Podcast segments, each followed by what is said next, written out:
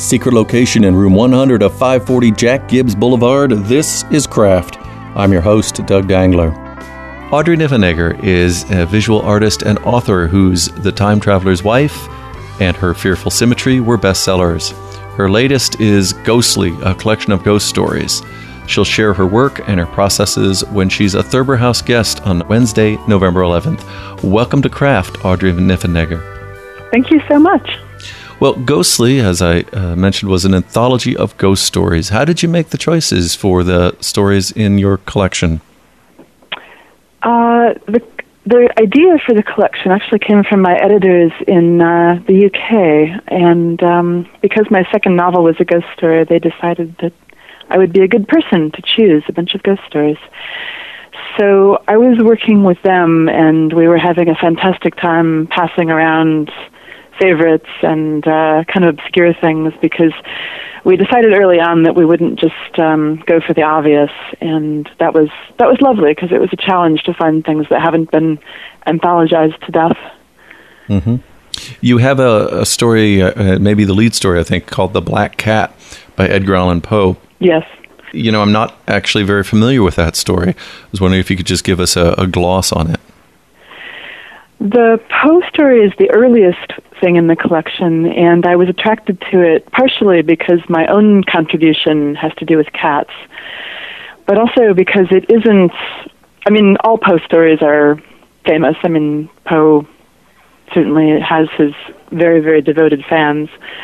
But that one, you know, it's not as well known as something like The Telltale Heart or The Fall of the House of Usher. And um, it concerns a man who starts off as a real animal lover and a kind person, but he falls into the clutches of demon alcohol and um, it changes his personality and he becomes rather abusive to his pets, particularly to his very favorite, which is a black cat.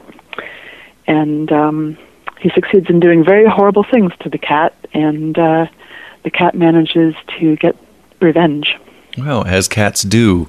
Uh, I have a, a, a, cat who doesn't recognize her litter box, so I ah. I understand that.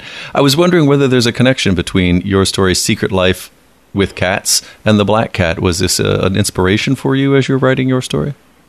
Uh, not particularly. Um, though I had read it before. The inspiration for my story was um, an experience I had when I was. Uh, looking for a kitten to adopt, and I was hanging out at one of Chicago's uh, wonderful cat shelters, which is in a house.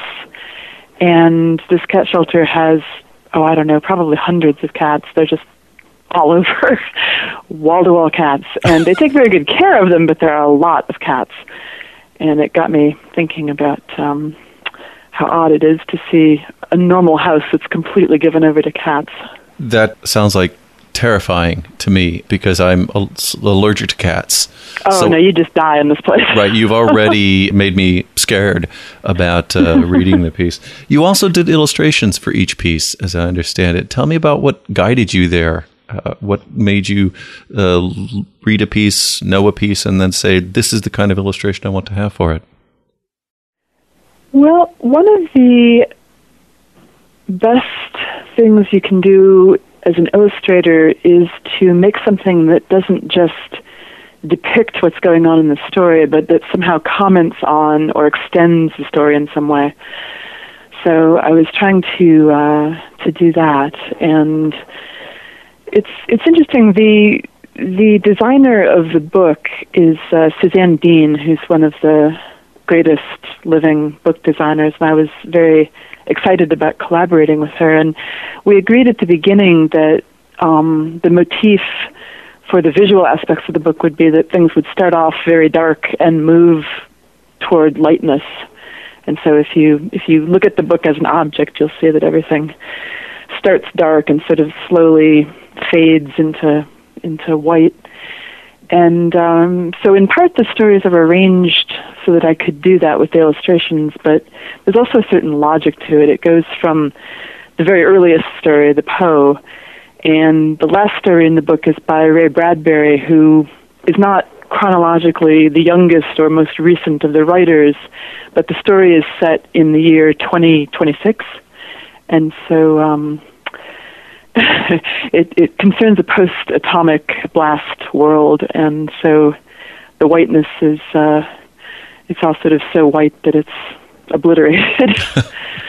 um, I mean, none of, none of it's light in the sense of um, uh, sentimental or or lovely, but there are some stories that are very funny. When you say light, so then when you came around to to do the Bradbury illustration, is that then? Uh, you're, you're suggesting it's also very light, like the lines are lighter than the other images that you would have started off with with Poe. Is that what you mean by the visual going to the light? If you were able to lay out all the illustrations next to each other and in order, um, the Poe illustration is almost completely black with white lines. Okay. The Bradbury is almost completely white with black lines. So I'm, I'm being very literal here. It's yeah, okay. It's it's literal whiteness and blackness. okay. Now I'm I'm assuming that you chose a lot of these based on the high quality of the writing, the story, the things like that. But was there a piece that you chose for this collection, Ghostly, that really frightened you? Something you couldn't shake? all of them certainly have their moments. None of them are gory or particularly violent. They're all very domestic and kind of cozy. But there are very unsettling moments in most of them. Um, Neil Gaiman's story, Click Clack the Rattle Bag, has a moment where you suddenly realize what is actually going on and, and just kind of uh, pulls you up short. Mm-hmm. Um, Kelly Link. There's it's it's the best spooky babysitter story in the world, and um, when the dad comes home and you you suddenly pulled out of this kind of dreamy quality that the story's fallen into, and you think, oh my gosh, the dad is home. Oh no! and there's just there's just moments like that in in many of them where you've been kind of happily paddling along in in the logic of the story, and then suddenly something happens to to throw you out of it and make you realize what is going on. Right. I think that's very interesting. You say the the spooky babysitter story, and but it's dad coming home that's more frightening. I would have my immediate reaction was, oh, the babysitter is the frightening figure in this, but it's the father coming well, home. That's the... the the babysitter and the twins get into this kind of game that they're playing, and nobody's especially upset. But then you realize that when the dad gets home, he's going to be very, very unhappy mm-hmm. indeed. Um, and you know the problem with talking about these stories is that there's so many spoilers. Right. Yeah. I, I, don't want to ruin anything for anyone. So, what attracts you about uh, the ghost stories? You say as a as a genre. I mean, you've written uh, several, and uh, what is there that you say I like uh, that you like about the genre that you know keeps you coming back to it? As a writer, the thing that unifies quite a bit of my work is that I write about loss and longing. Um, I didn't realize this for a long time until um, at some point someone um, at a reading put her hand up and said, "So you write about loss all the time, and why is that?" And I'm like, "What?" but anyway, I I went home and thought about it and realized that that is the main thread that runs through things. And a ghost story, by definition, is about some kind of loss. I mean, the ghost has lost something, or someone has lost a loved one who might become a ghost. There's there's all these permutations, and and also often a kind of wistfulness and separation, and it has always a lot of obstacles and difficulties built into it because someone is dead, but they're not happy about that. They're not going to put up with that they're going to, you know, move the furniture around or, you know, there's a ghost in the Edith Wharton story, Pomegranate Seed, that's writing little pale letters to her husband who's remarried and the ghost isn't happy about that. So there's there's always there's always this sense of um the finality of things and someone in the story is just not going to settle for finality. They're going to try to have the last word or somehow affect the world, even though they're dead. Mm-hmm. Is there something you that you think that that says about you as a writer uh, that that you're you're you're interested in in loss? Um, when you said you went home and you thought about it, and you said, "Yeah, that's that may be me," but have you? I'm, I'm sure as a writer, where you're always sort of working through things in your head and contemplating it. What does that mean to you as a as a person or as a writer? Um, in a way, people who know me would probably say, "Well, my goodness, you know, it's it's an odd theme for someone who hasn't experienced a lot of death. Um, I'm I'm lucky in that my parents are both still grieving, and um, I, I don't have at this juncture in my life. I don't have a lot of people that I've lost. I mean, relative to the average person who's 52 years old, I think I've been very lucky. But for me, as a as a theme, it's interesting because it is inevitable and it's death and loss and and you know the loss of love as well as the loss of life.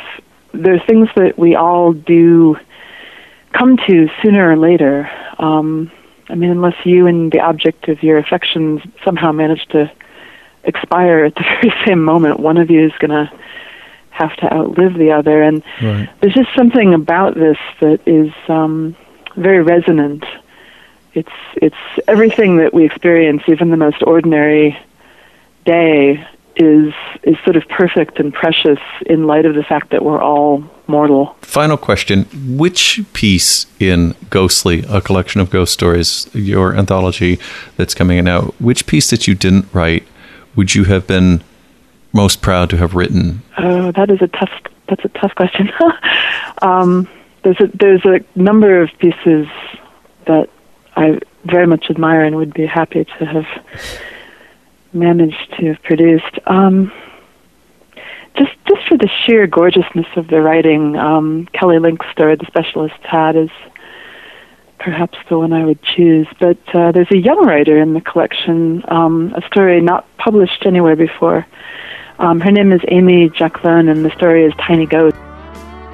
Generally, this is the point in the interview where I thank the person for talking to me, and we end. Interestingly, the last moment you heard was the last moment that the audio recorder recorded. Perhaps this was a simple glitch with my recording equipment, or Audrey Niffenegger's ghosts took over my machine. The only way you'll know for sure is to see her when she comes to Columbus, November 11th, with the Thurber House. Get more information at www.crafttheshow.com. Until next time, be creative and watch out for ghosts.